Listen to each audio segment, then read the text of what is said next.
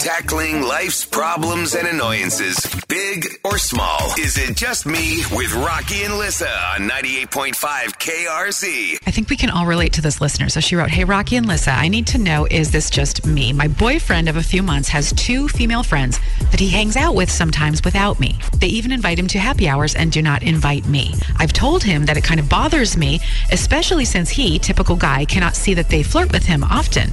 They're both single ladies, but he claims he was never interested in either one of them. Am I wrong to think he should be more sensitive to my feelings on this? Can I take a crack at this first? Be my guest. I don't know these women, but I have plenty of male friends that I love dearly, and I have zero interest in ever having sex with. I'm staring at one right now. The friends are not your problem. These ladies might have no idea you feel this way. We don't know how he's portraying you to them. I believe him when he says he's not attracted to them. After all, these ladies are single. He chose you, but his disregard for your feelings, that's the issue. That's it's what on I- him to include That's you. what I have a problem with. More than he's hanging out with a couple of single women instead of uh, single guys, that he's not including you. That's a serious issue. And maybe it's not an issue, but you need to talk to him about it. And that's the other thing. Was it conveyed to him clearly? Men don't get subtlety. You have to say to him clearly, your exclusion of me is really hurting my feelings. What can we do about this? Because if you're hinting or something, he's not getting that, I don't think. Right. I think that's the big issue. And I'd be interested to hear if he would spin it the same way.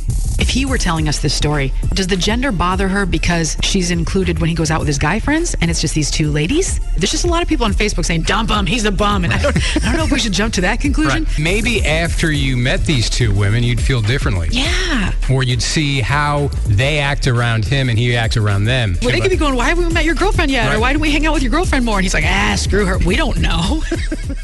This episode is brought to you by Progressive Insurance. Whether you love true crime or comedy, celebrity interviews or news, you call the shots on what's in your podcast queue. And guess what? Now you can call them on your auto insurance too with the Name Your Price tool from Progressive. It works just the way it sounds. You tell Progressive how much you want to pay for car insurance, and they'll show you coverage options that fit your budget. Get your quote today at progressive.com to join the over 28 million drivers who trust Progressive. Progressive Casualty Insurance Company and Affiliates. Price and coverage match limited by state law.